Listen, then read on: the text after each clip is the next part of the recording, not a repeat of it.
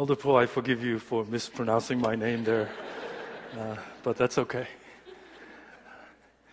Uh, let's look at today's scripture from James chapter 2, verses 14 through 26, familiar passage.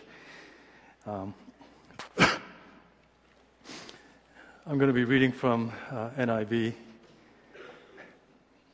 What good is it, my brothers and sisters, if someone claims to have faith but has no deeds? Can such faith save them? Suppose a brother or a sister is without clothes and daily food. If one of you says to them, Go in peace, keep warm and well fed, but does nothing about their physical needs, what good is it? In the same way, faith by itself, if it's not accompanied by action, is dead. But someone will say, You have faith, I have deeds. Show me your faith without deeds, and I'll show you my faith by my deeds. You believe that there is one God. Good. Even the demons believe that and shudder. You foolish person, do you want evidence that faith without deed is useless? Was not our father Abraham considered righteous for what he did when he offered his son Isaac on the altar. You see that his faith and his actions were working together, and his faith was made complete by what he did. And the scripture was fulfilled that says, Abraham believed God, and it was credited to him as righteousness, and he was called God's friend. You see that a person is considered righteous by what they do and not by faith alone. In the same way, was not even Rahab, the prostitute, considered righteous for what she did when she gave lodging to the spies and sent them off in a different directions? As the body without, a spirit, without the spirit is dead, so faith without a deed uh, is dead. Let's spend just a brief moment in prayer before we receive God's word for this day. Father, we thank you for this moment. Uh, we welcome you in this place. And we ask that you will be our teacher. Speak to us, O God, as you anoint our ears and our hearts. And as your word penetrate into our hearts, may bring, may bring forth uh, just wonderful fruits uh, that will bring you glory. Uh, may the words of our mouth and the meditation of our hearts uh, be pleasing and acceptable to you, O God. And um, we just commit this hour to you and revere yourself, O Lord, and may you be glorified and may your will be done. In Jesus' name we pray. Amen. Well, first of all, I want to thank the uh, search committee uh, for giving me this uh, opportunity to share God's word with you. And uh, I know it's only 10 days, depends on how you look at it 10 days old or 10 days young. Uh, let me wish you a happy belated uh, new year. And I pray that your love for Jesus and your love for others and your compassion for the lost will increase in great measure in this brand new uh, 2016. So, with the 10 days old or 10 days young, um, so how are you doing with your New Year's resolution? People say that uh, New Year's resolutions are made to be broken. Each year, we tend to recycle previous year's resolutions. And the usual suspect of a top five resolutions are the following uh, to lose weight, to quit drinking, to quit smoking. I know it's not for you, uh, but get out of debt or spend more time with families and friends. Did you know there's a Christian uh, top five resolutions, New Year's resolutions as well? I'm sure you probably know what those are because you probably made it over and over again. To read the Bible daily or finish the Bible in a year. By the way, the one book that Christians have read the most is Book of Genesis because they start and then they go to Exodus, but when they reach Leviticus, they kind of fizzles out. But anyway, that's fine. But I hope you reach it. But read the Bible daily, finish the Bible in a year, to pray daily, to be very consistent in Sunday worship, to go to short term mission, and to get involved in a church, like ministry. Well, every brand, each new year, I'm reminded of uh, uh, this famous proverb uh, that is uttered by a baseball player, an old timer baseball player named Yogi Berra.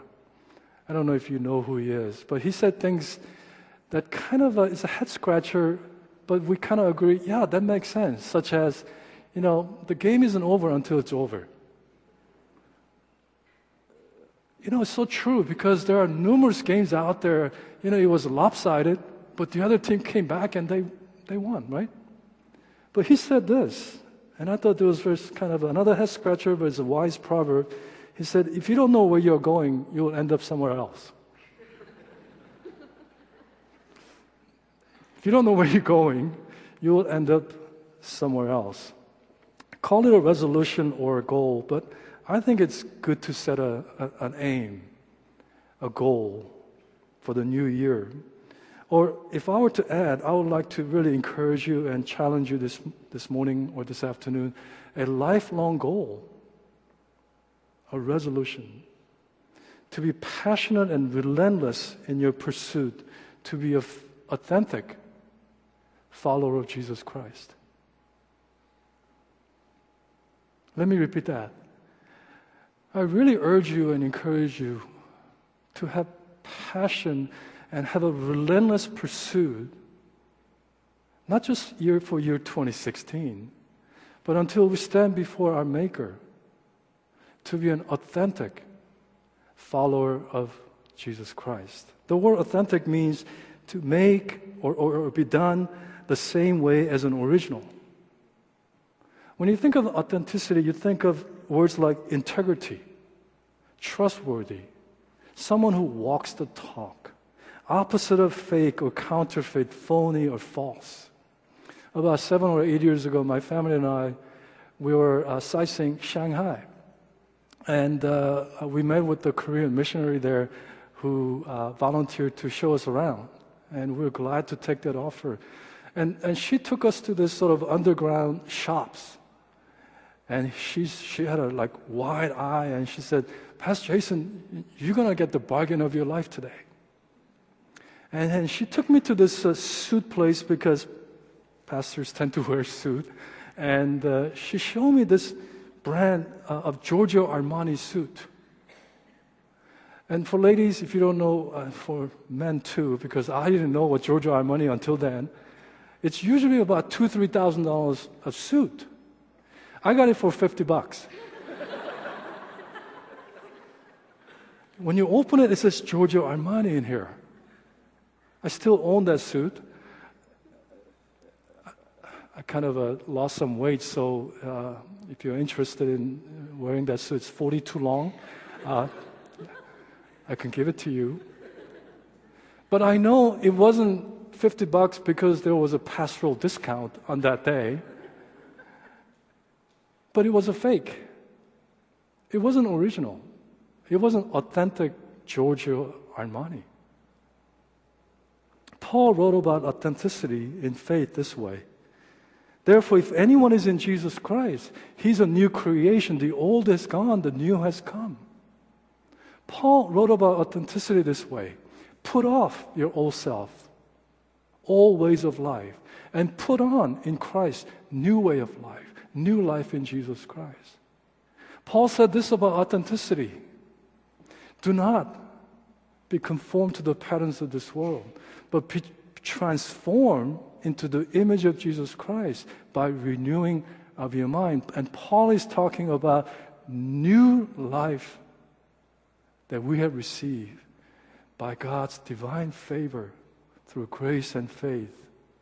That we're no longer be slave to sin, self-centered, self-absorbed, all about me, but now it's all about Jesus.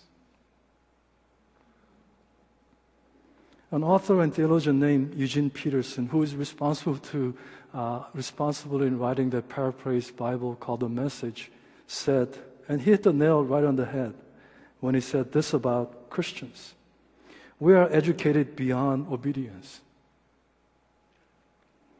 I really believe that's true. we are educated beyond obedience. If we are brutally honest with ourselves, we would wholeheartedly agree with this st- statement because there's huge disconnectedness of what we say we believe and how we live our lives. Not, I mean, it's necessary in here, but more out there. There's huge chasm between the life that God has given us and ordained us through His Son, through the death on the cross, and the empower and the deposit of the Holy Spirit, the new life that we're supposed to live. But how we live our lives, there's huge disconnectedness, and we are overly educated beyond obedience. As a matter of fact, when James wrote his letter, he wrote letter to Christians who were not living like Christians. Doesn't that sound a little bit familiar? Without throwing stones at one another. He wrote this to Christians who were acted and reacting to life like everybody else. There was nothing different about them. They say they're Christian, but they don't live like Christian. The message of James is very straightforward that God doesn't just want us to believe, He wants us to do something about our belief. Part of the Sermon on the Mount in Matthew chapter 7, Jesus said, He gave, this, gave us this parable about um, uh, a builder building a house on the rock versus building a house on the sand. He said the reality of our life is that the wind will blow, rain will come, and water will rise. But those who hear the word and obey is like a man or person building the house on the rock. But the opposite is those who hear and let it go the other ear and does not obey is like building the house on the sand that soon it will sink previous chapter of James, chapter 1, he wrote, Do not merely listen to the word and so deceive yourself. It says, Do what it says. I mean, the worst kind of deception is self deception. And without you knowing it, when you don't obey, locking step in the obedience to God's word, guess what? You are actually deceiving yourself. And James said, that kind of faith, that, you know, uh, is useless and it's dead faith. There has to be an evidence. Authenticity is that. You know, every time I stand in front of a crowd like this, uh, I have to tell you that uh, today's pastor, uh, Pastor Neil and Pastor Mark, and those who have preached this uh, faithfully uh, this past um, uh, two, three years, um, you know, I think they are under growing pressure that they have to bring something new and exciting to satisfy the itching ears of its members. You know? I mean, when I stand in front of people, I feel like you're looking at me as if, tell me something that I don't know, Jason. Right? You probably think that way. Maybe not. Maybe some of you. Maybe many of you. I know it's many of you probably. But from my end, can, can I be honest with you? I should be really honest, right?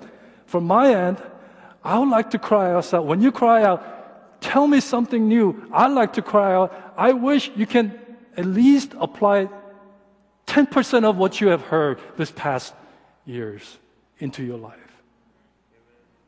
Oh, I hear some amen from pastors. but I don't hear any amen from the congregation. You know, I, you know, I, am one of the candidates. Uh, today, you know, uh, as Elder Paul, not o- Elder Paul, not only mispronounced my name,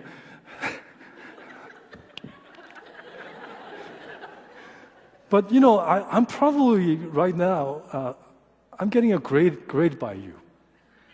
You know, it's not an American Idol or anything like that. I'm sure you will, you will raise like, oh, A or B or C or D or F.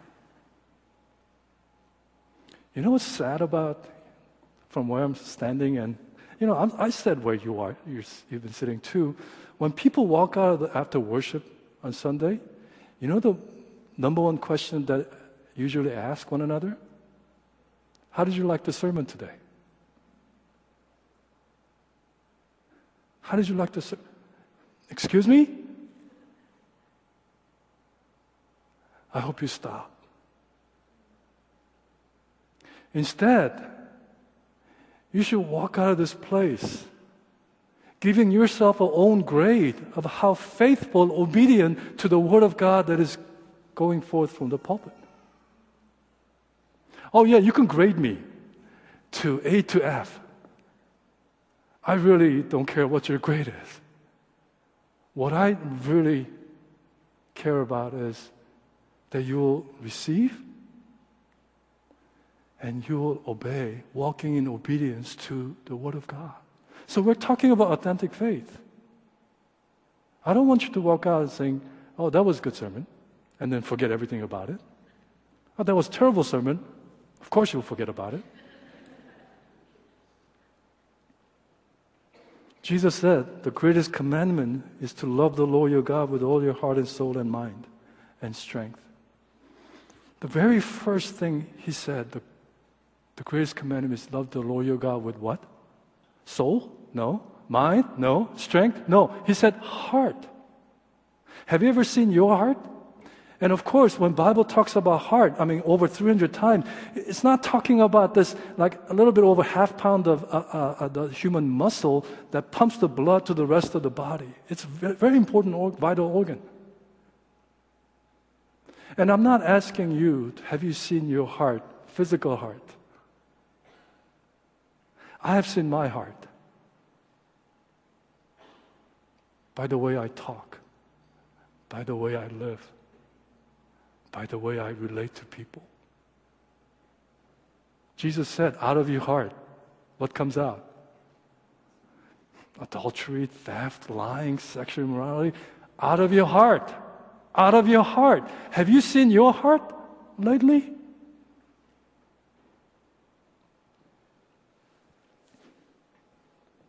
Heart is a very interesting topic to talk about, and we don't have much time, but heart is the sum of all that you are your intellect, your emotion, your, your feeling, your desires, your intent, everything is in, in your heart. And out of the heart, I can tell you the condition of my heart by looking at how I live. You cannot compartmentalize heart, soul, and mind and strength. It's all connected, and it comes from the heart. And let these words really be seared into your minds and into your heart and into your life. Authentic faith always downloads into life. In other words, where you live, where you work, where you go to school, and how you live throughout the day, it always comes from that authentic faith where your heart lies and be dwelled upon. You see, if you claim to believe what we say we believe, yet if they don't influence the way we live, then we really don't believe. Value is not a value until it's lived out, just as a reality of love and hope and faith these are real substantive things. You can say, I love you, but unless it's visible and lived out, a value, oh, I value this, I value that, unless you live out, you are, you are deceiving yourself. Same thing with your heart and the authenticity of your faith. So this, this afternoon, I want us to examine what is authentic faith, and I'm going to answer this in, in this question in two aspects that authentic faith is both visible and invisible. Like looking at the fruit tree, I mean, in my house in, in California, uh, we have avocado tree, uh, we have a lemon tree, we have a persimmon tree, and uh, we just planted tangerine tree. Uh, lemon tree is doing really well. Avocado is so-so.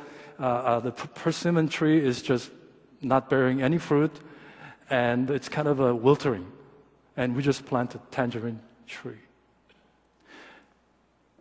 Jesus said, You know what kind of tree it is. A good tree bears good fruit. And when I say authentic faith, both visible and invisible, I'm talking about faith that is invisible but it's real. I'm talking about roots. And when I say visible, I'm talking about the fruit. I'm talking about the deeds, the works in your life. You know, this verses that we read, James chapter 2, verse 14 through 26, this is one of the most controversial verses in the scripture. As a matter of fact, uh, just a little over 500 years ago, based on this scripture, the Catholicism church and the Protestant church have split it. And a lot of people trying to pit Paul and James against us, they're contradicting one another. But James, when he says you're justified by faith, faith alone, he's talking about believer does not add anything to the faith in God's favor of salvation. So uh, Paul is looking at the root of faith. James is looking at what? The fruit of faith, the visible part of faith. Paul is looking at the invisible part of faith, which is the root that's real as Hebrews chapter 11 says, faith is a real substance. So James, James is looking at the fruit that, that qualifies, that is uh, supported and proof and evidence of that authentic faith. And in my pastoral and in my just walking uh, in, in the Lord for the past 20, 30 years, I have observed that invisible part, the root part of authentic faith, those who have authentic faith, are very clear about following two things. They knew who God is, they know who God is. And, and it's not knowing about God, but they have a close relationship with God. And then they knew and they know about who they are in Jesus Christ. What I've observed, those who have authentic faith, now don't lose me on this one, is those who have a personal growing relationship with God, knowing who God is, and then they have a continual, vibrant relationship with others based on their identity that is found in Jesus Christ. And you know, Bible, another word for Bible is uh, uh, God's revelation. It is filled from Genesis to Revelation. It's a self disclosure of who God is, right? And I'm not going to just, you know, go all over the place, but I want to draw your attention to Second Chronicles chapter 20, where you find one of the most excellent prayer uh, uh of King Jehoshaphat. But when you look, go home and read chapter 20 or 19 and 21 as well. Uh, but chapter 20, you'll find Jehoshaphat's prayer. Very humble, but it reveals who God is. And I want you kind of get that, uh, understand the, the vi- invisible part of uh, authentic faith, of knowing who God is. He raised three questions Are you not God of who is in heaven? Did you not drive out inhabitants, enemies? Will you not judge them? Because King Jehoshaphat and Judah was uh, surrounded by uh, Ammonites and, and, and Meunites and, and, and uh, uh, Amorites and mosquito bites, you know, all that bites. But I just threw them out so that you're pay, paying attention or not. But you know, they were surrounded by uh, Moabites and Ammonites and Meunites, and, and they were about to get crushed. So King Jehoshaphat stood in front of a, a, a temple of Jerusalem and he called people of Judah to start fast. And then he began praying. Are you not God who is in heaven? Are you not sovereign? Are you not omniscient? Are you not omnipresent? Are you not magnificent creator and the ruler? And he go on, did you not drive out and defeat the enemies. In other words, you are faithful God. You are caring God. You are promise keeper God. You, you are kind to us. And then he conclude the prayer in front of the assembly will you not defeat these enemies that is advancing our ways? That we can count on you, God. You are same yesterday, you're today, same today, and same forever. Will you not? I want you to go home and read that passage together with your family today. And then go, go like this Are you not fill in the blank question? Did you not fill in the blank question? Will you not fill in the blank question as you 26 things in front of you? Because you need to know who God is, not just know about God. You need to have the vibrant, close, intimate relationship with God. And authentic faith really begins from that. Now, I need to couple that with uh, knowing uh, uh, your true identity.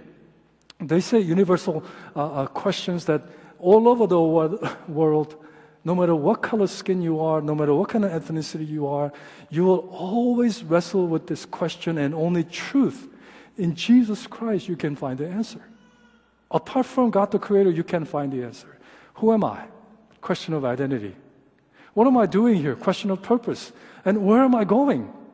Question of destiny. We don't have time to talk about the other uh, purpose and destiny, but we have a little bit of time here. Question of identity. Who am I? Do you know who you are? Don't tell me your name because I didn't ask your name. Don't tell me you're married. I didn't ask for your marriage status. Don't tell me what kind of work you do. I didn't ask for your occupation. Do you know who you are? Identity crisis is not just for the youth. I've seen so many grown up, very successful people too. They are, they don't know who they are.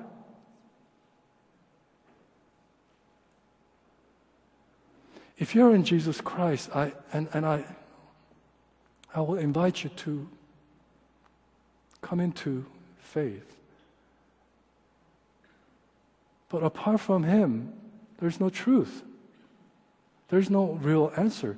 But if you're in Jesus Christ, you are redeemed, sanctified, adopted into God's family. You are sons and daughters of God. You are no longer under power of sin. You are more than a conqueror. You want me to go on? You are heirs to his throne. The list goes on and on and on. That's who you are. And you should be confident. And, and knowing who God is, knowing who you are is vitally important because Jesus said, in this world, you will face troubles. And he said, take heart. I have overcome it. Praise God. Something to rejoice about. No matter what comes, you know, I, I tell my kids, and my kids always says, oh, dad, come on. I'm sure you do this too to your dad or your mom.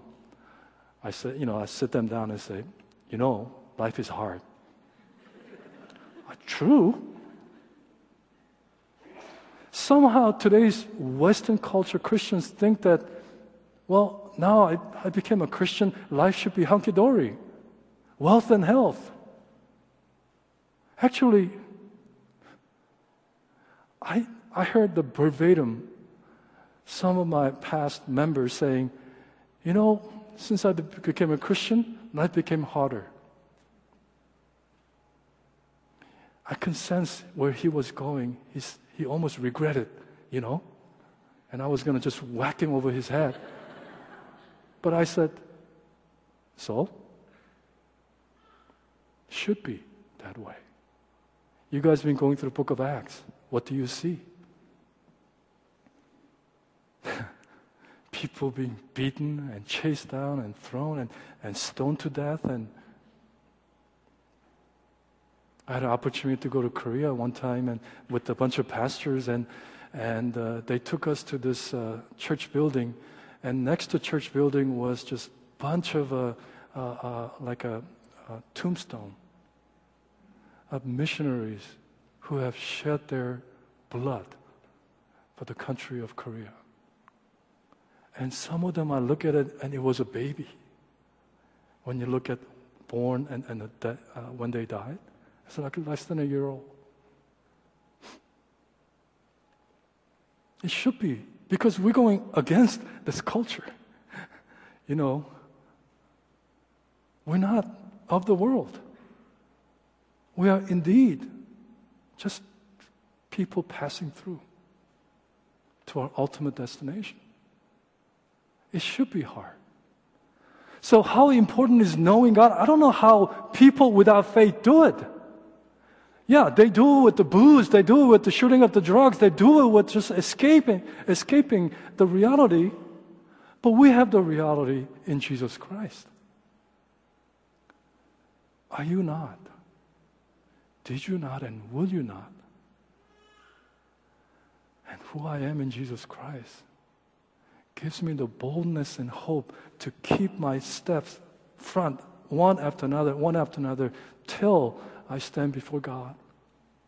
Until then, we have life to live. And God's design is not for us to live a defeated, meaningless, and purposeless life, but it is uh, one with the abundance, victory.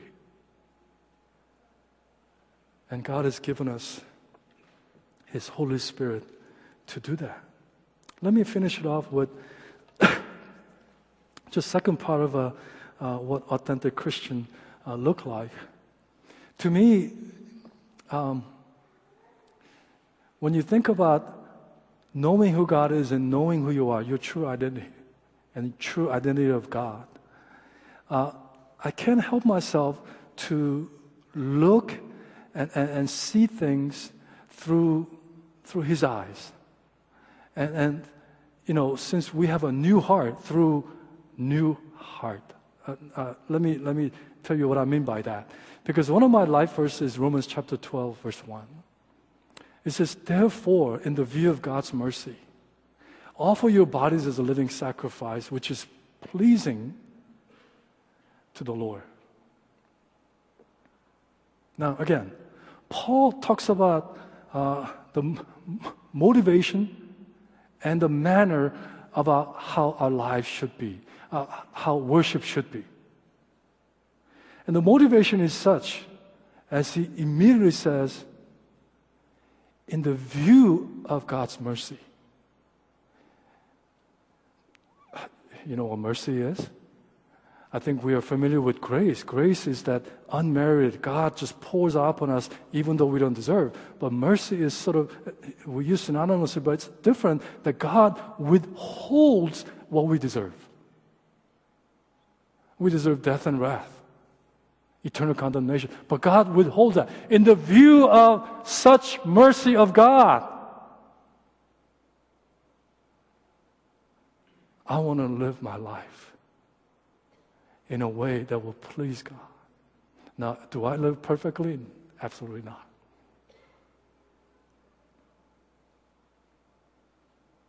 Hopefully, each day, each week, each month, each year, I'll get better at it brothers and sisters and friends who have joined us on this uh, brand new year, uh, uh, second Sunday, you know, start thinking and act biblically. In other words, see through his eyes and, and, and, and act upon it. That's how we should live our life. And, and when we start doing that, we live a life of praise and worship. That's where I'm trying to go. And that's what I want to wrap it up with you this morning, uh, this afternoon. When you think, and, and Christians have stopped thinking and acting biblically. Let, us be honest.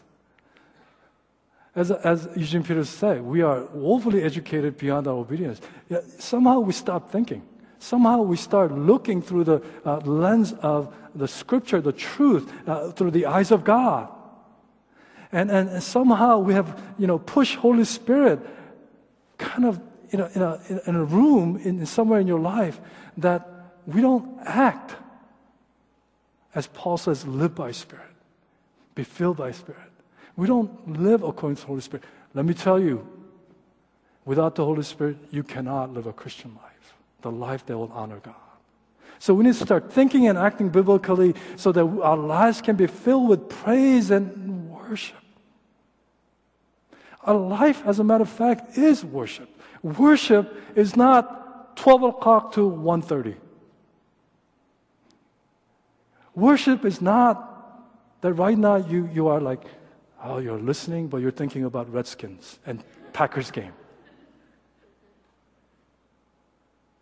Worship is about focusing on the view of God's mercy and grace and love.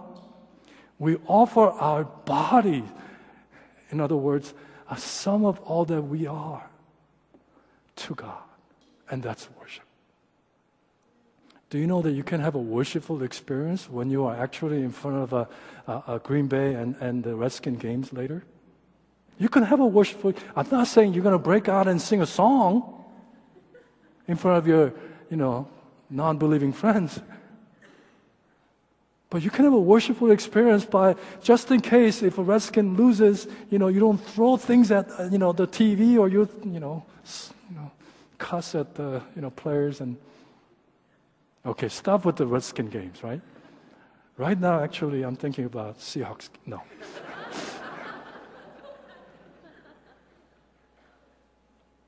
Did you know that your body is a living temple of God?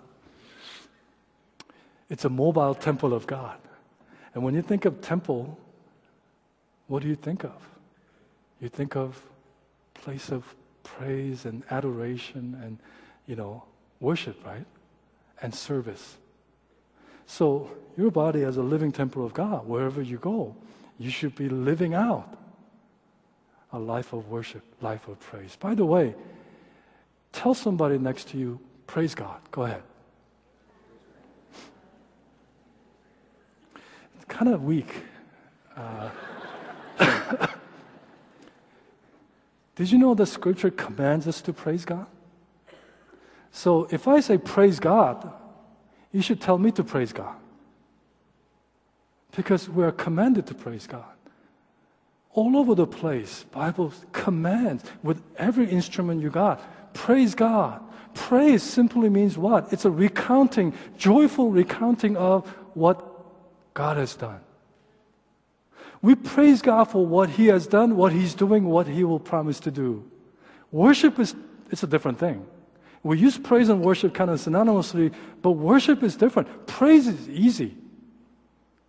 We praise people every day. I mean, LeBron James is a wonderful basketball player, and when he dunks it, we stand up and, and we praise him. Yay! And sometimes we kind of try to do that by showing worship, but we don't worship. Only person that is worthy of praise and worship with our life is God. Don't fool yourself, self patting yourself for your success. It's God who enabled you and blessed you and empowered you to be successful. You praise God. You offer your body as a living sacrifice. Worship is different things. In Scripture, worship is literally. Uh, um, uh,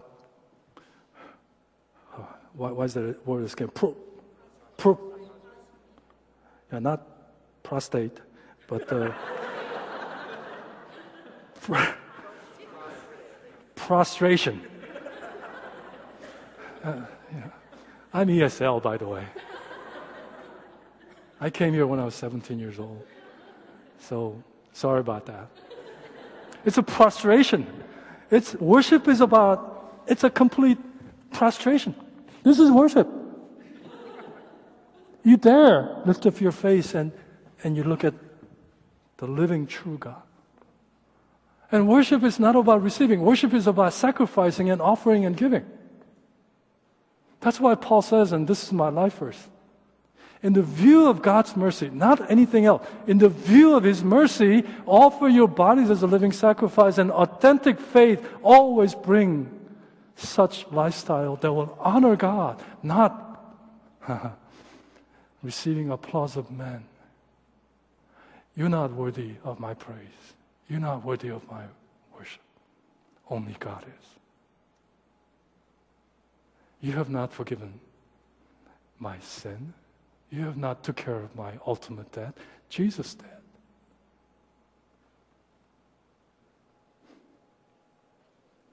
Worship is losing self in the adoration of others. And to truly worship God, we must let, let go of our self worship. It's amazing how people worship themselves. I don't know how it happens. Selfies, It's all about me, you know? We must be willing to humble ourselves before God and surrender every part of our lives to His control. I surrender it all. You are my sovereign God. You are my King. You are my Lord. And I surrender all to you. Sorry. Scripture says, Father is looking for. I got that water. Oh, there's one. Pastor, it's, it's here. Sorry. Sorry. Jesus said, Father is looking for those who worship Him in spirit and truth. And to me, as, as we wrap it up this afternoon, one of the saddest portion of the Bible um, is when Jesus said, you know, so many people came to him and, and say, Lord, Lord, Lord, I've done this, I've done that, I've done this, I've done that. That's the saddest part of the uh, Bible for me. And Jesus replied and say, Hmm, I never knew you. Be away from me. Oh, what an ultimate rejection that would be. Today, I want to really call upon this body to really have that authentic faith that really lives out in our everyday life. In this community, yes, but out there especially. Because the world is looking towards us. Somehow the world sees the church is still there's a hope. Nowhere else.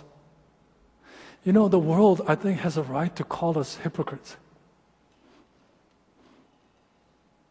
Sadly.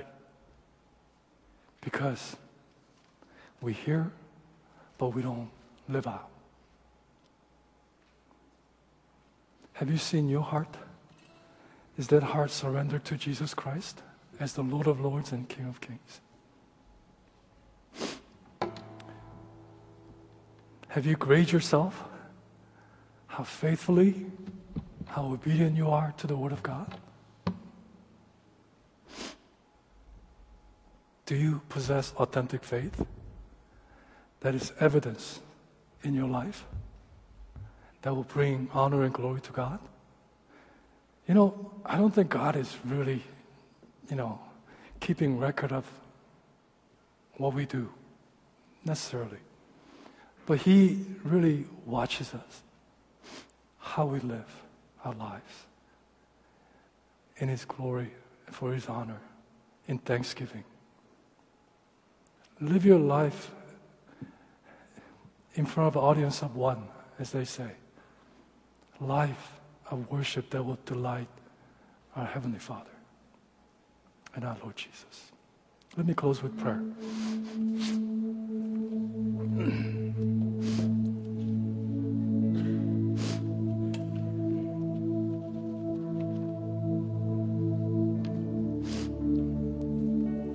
Father, thank you for um, your challenge and your encouragement and your word for this day.